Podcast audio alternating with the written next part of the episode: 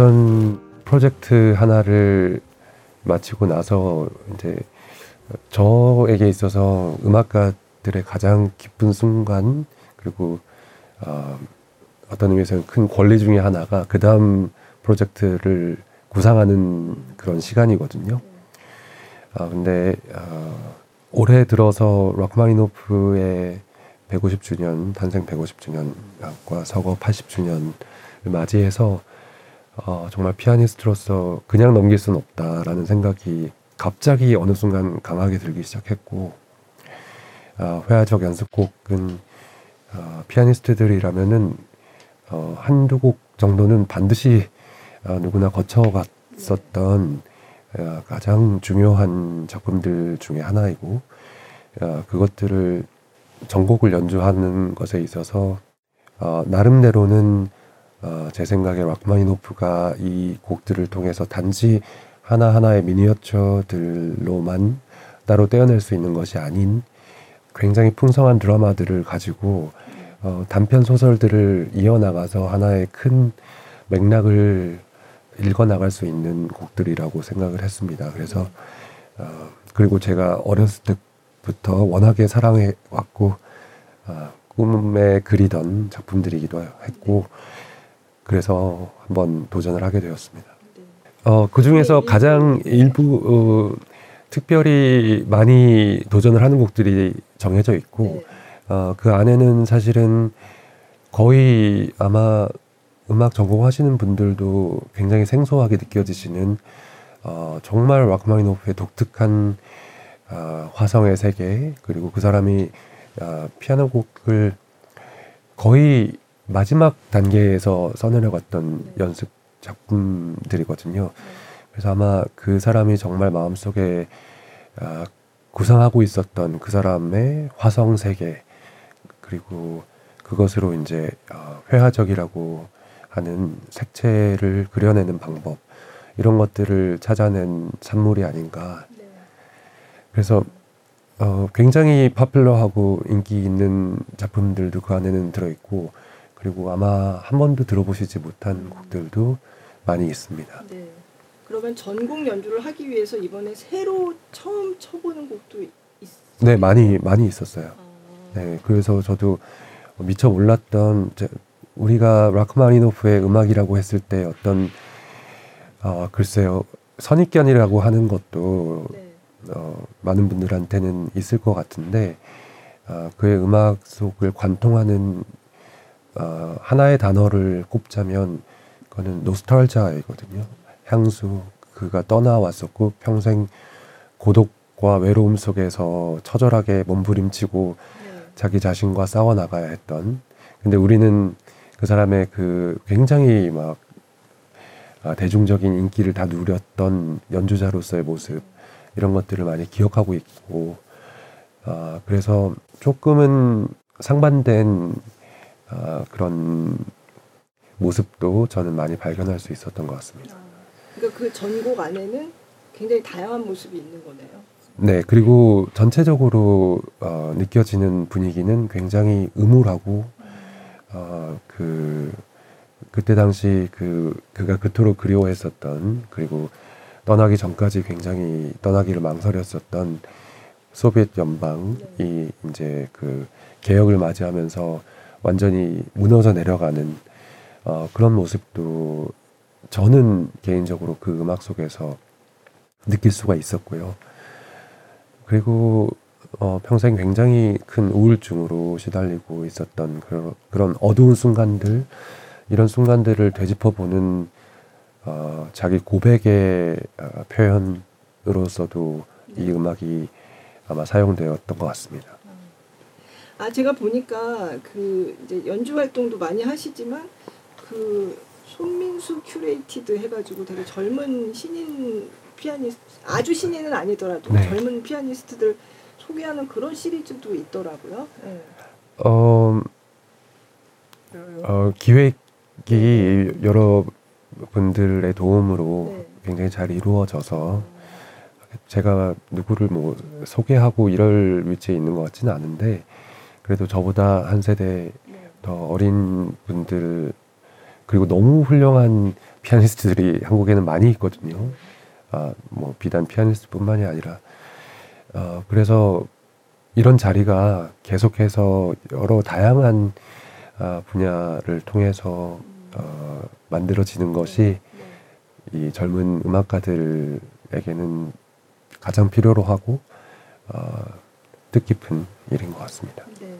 지금 이제 뉴잉글랜드 음악원으로 옮기신 지 얼마 안 되셨잖아요. 네. 네. 뭐 장소가 바뀐 것도 큰 변화인데 뭐가 많이 바뀐 것 같으세요? 저는 어렸을 적에 이런 말씀들을 저 윗분들한테 많이 들었는데 나이가 들면 들수록 시간은 더 빨리 가고 할 일은 더 많아지고 더 바빠진다. 근데 저도 왜 그런지 모르게 계속 더 바빠지는 것 같아요.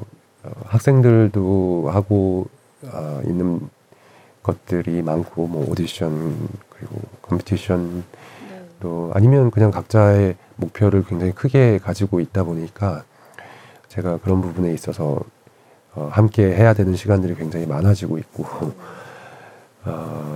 그 다음에 뭐 일단은 세계의 다양한 문화의 경험을 가지고 오는 학생들을 대하면서 저도 뭐 몰랐던 것도 대화를 통해서 알게 되는 사실도 있고 그래서 다르지만 비슷한 또 비슷하지만 다른 그런 경험을 하게 되는 것 같습니다.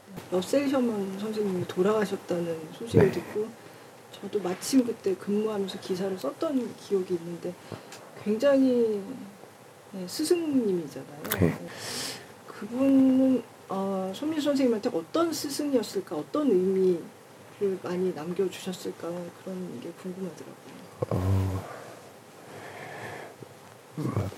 저한테 있어서 제가 음악가로 커나갈 수 있는 모든 것을 저한테 물려주셨다고 저는 생각을 하고 있고요. 러셀 셔먼 선생님 그리고 변학용 선생님 그 두 분이 안 계셨다면 아마 지금 이렇게 매일 감사함을 느끼면서 피아노를 쳐나가지 않았을 것 같거든요. 매일매일 찾아 나간다는 것이 셔먼 선생님이 자기가 음악을 찾아 나가는 과정을 단 하나로 한 글자로 표현을 하셨는데 그게 퀘스트라는 단어였거든요. 근데 처음에는 제가 그 퀘스트 왜 이렇게 이런 단어를 사용하셨는지 잘 이해를 못했는데 제가 한참 시간이 지나고 나서 깨달은 것이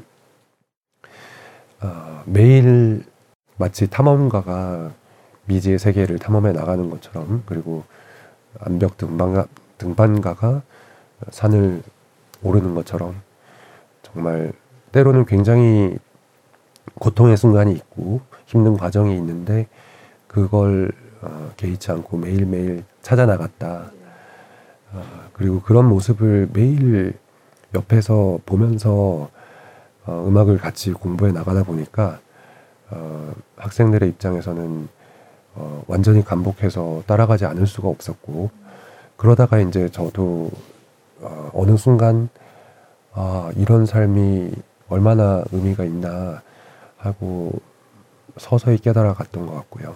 러셀 선생님 하면 생전에 가르침이나 이런 것 중에서 가장 기억에 남는 순간이 저한테는 너무너무 많은 순간들이 있어요. 근데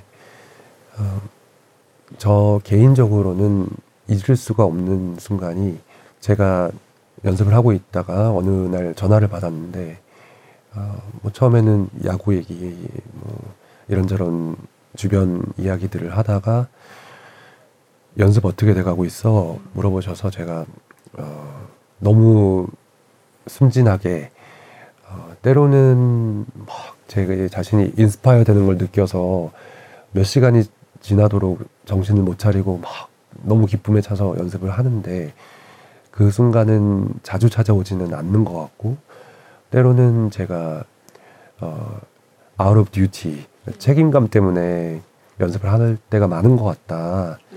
했더니 저한테 너무 무섭게 호통을 치시면서 인스피레이션이란 영감이라는 음악적인 영감이라는 것이 너에게 가만히 있는 너에게 그냥 찾아와서 짠하고 나타나는 것이 아니다. 그것을 위해서 끊임없이 굉장히 어려운 길을 계속해서 찾아나가고 그랬을 때 만약에 한순간에 영감이라는 것이 너한테 올 수 있다면은 그건 너무나도 큰 선물일 것이다.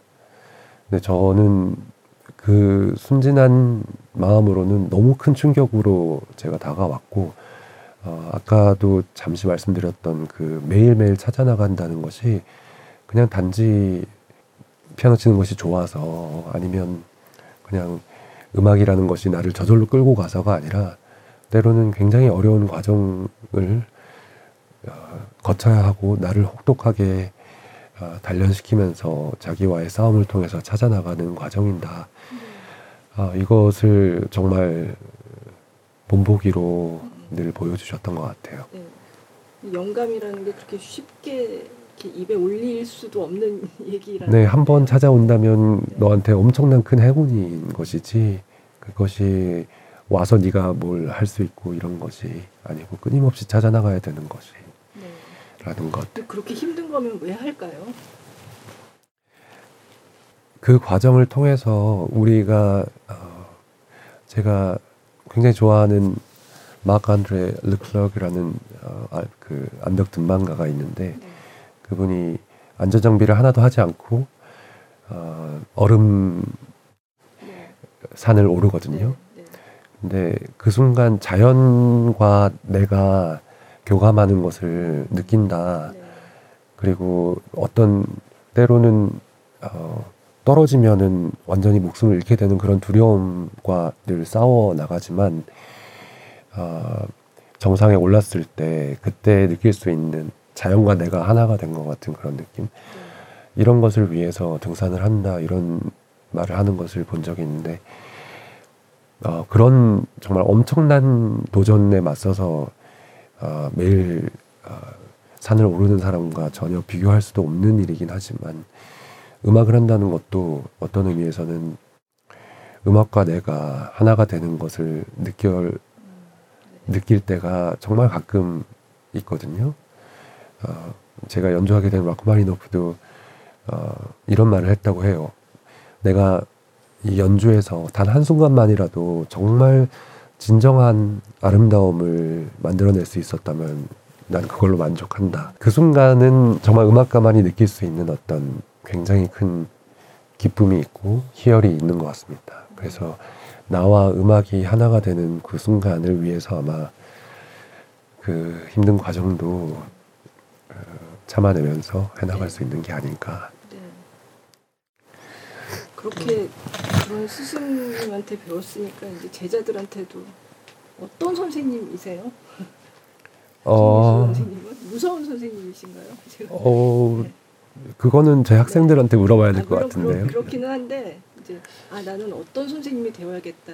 저는 아직 굉장히 부족한 선생님인 것 같습니다. 그거는 제가 늘 저를 다그치고 제가 배워왔던 것만큼 제가 못하고 있는 모습에 실망하고 또 더 노력하려고 하고 있는데 저는 글쎄요 굉장히 다양한 모습일 수 있을 것 같아요.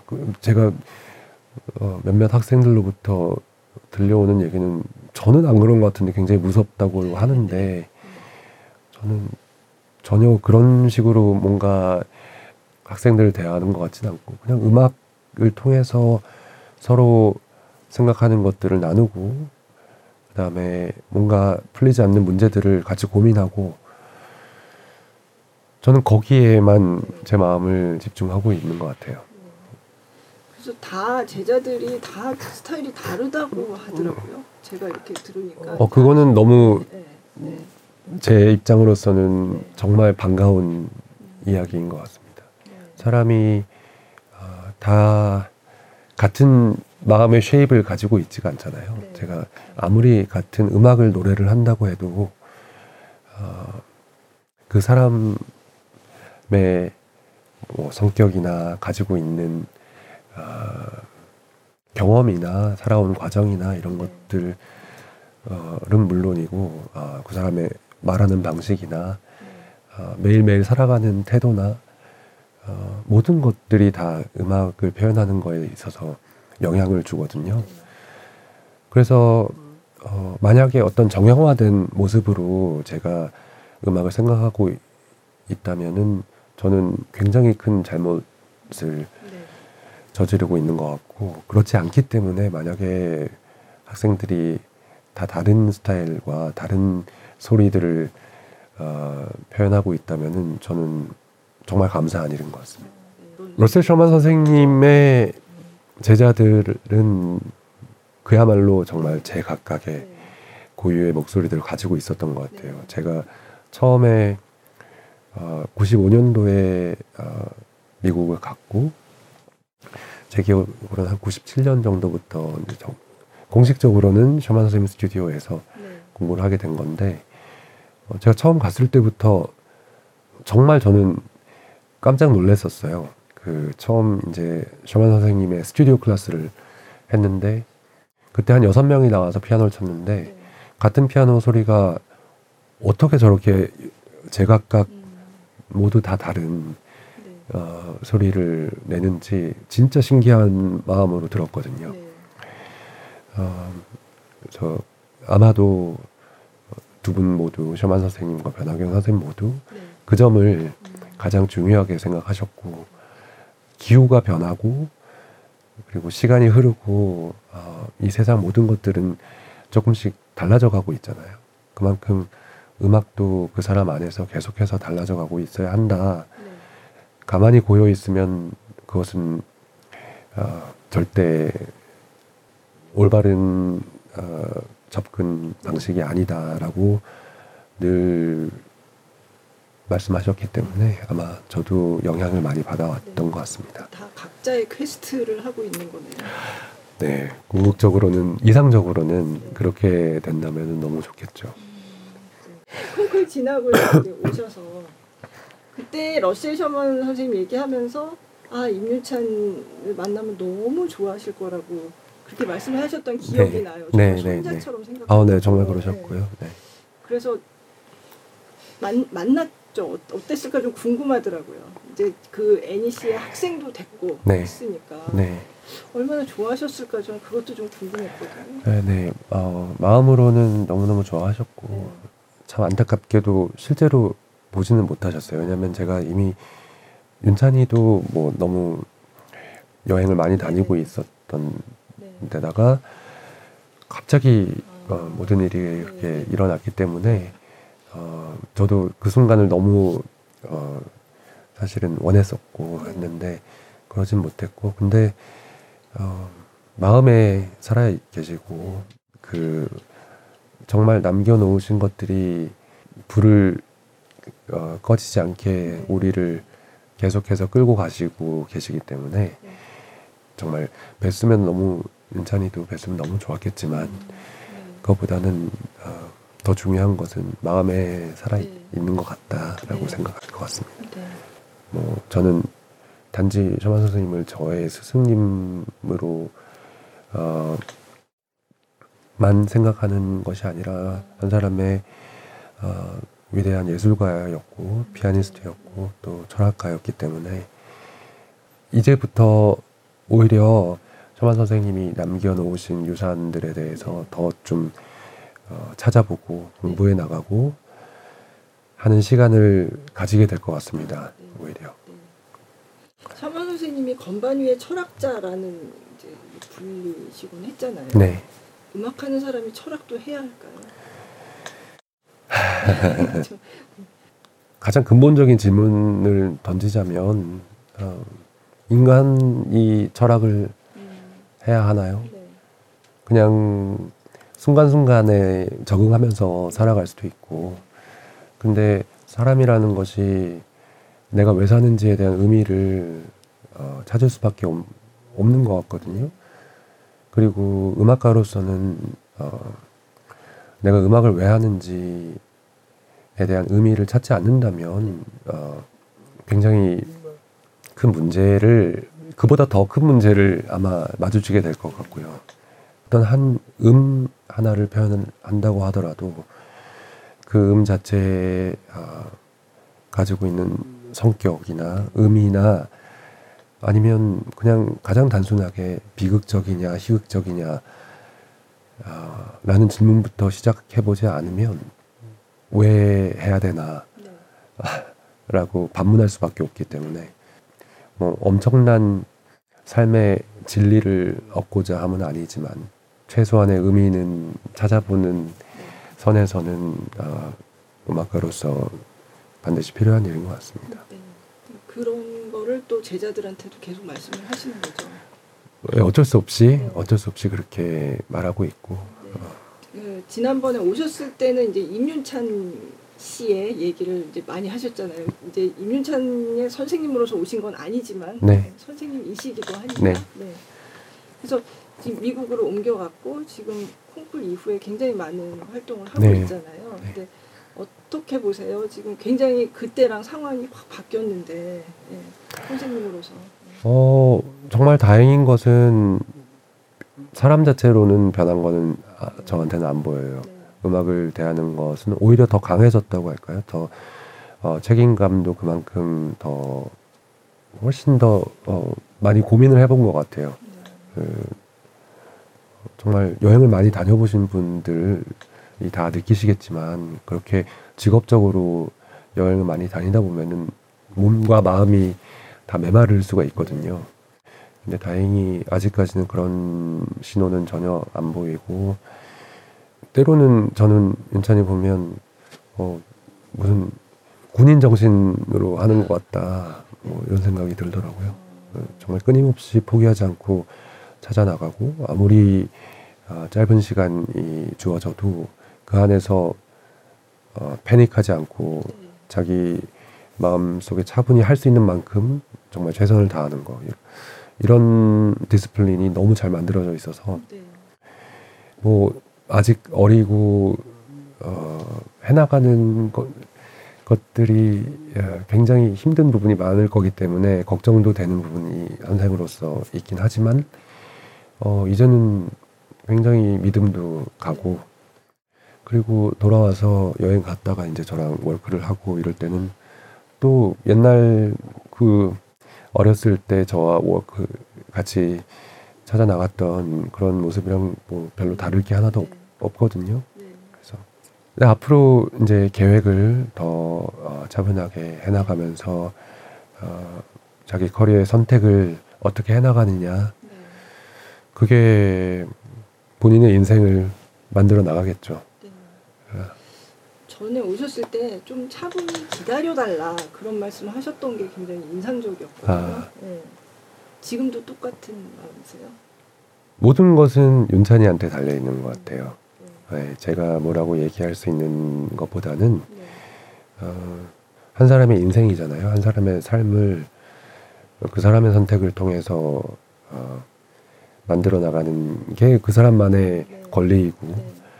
워낙에 관심이 많은 분들이 전 세계적으로 이제는 많이 있고 한데 결국 뭐 윤찬이는 윤찬이이기 때문에 네.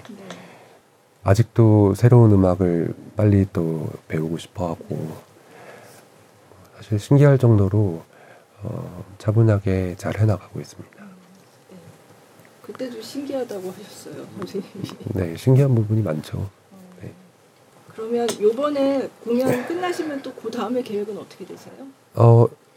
이번 11월 말 공연이 끝나면 바로 미국에서 슈만 협주곡 하나 협연이 있고 네. 그 다음에는 제가 2년 전에 들어갔었던 그 리스트 프로그램을 가지고 아, 네. 미국에서도 좀 연주를 많이 하게 투어를 하게 돼서 네. 미국에서 이제 그 공연 준비하면서 여러 가지 새로운 프로젝트를 계속 구상하고 있습니다.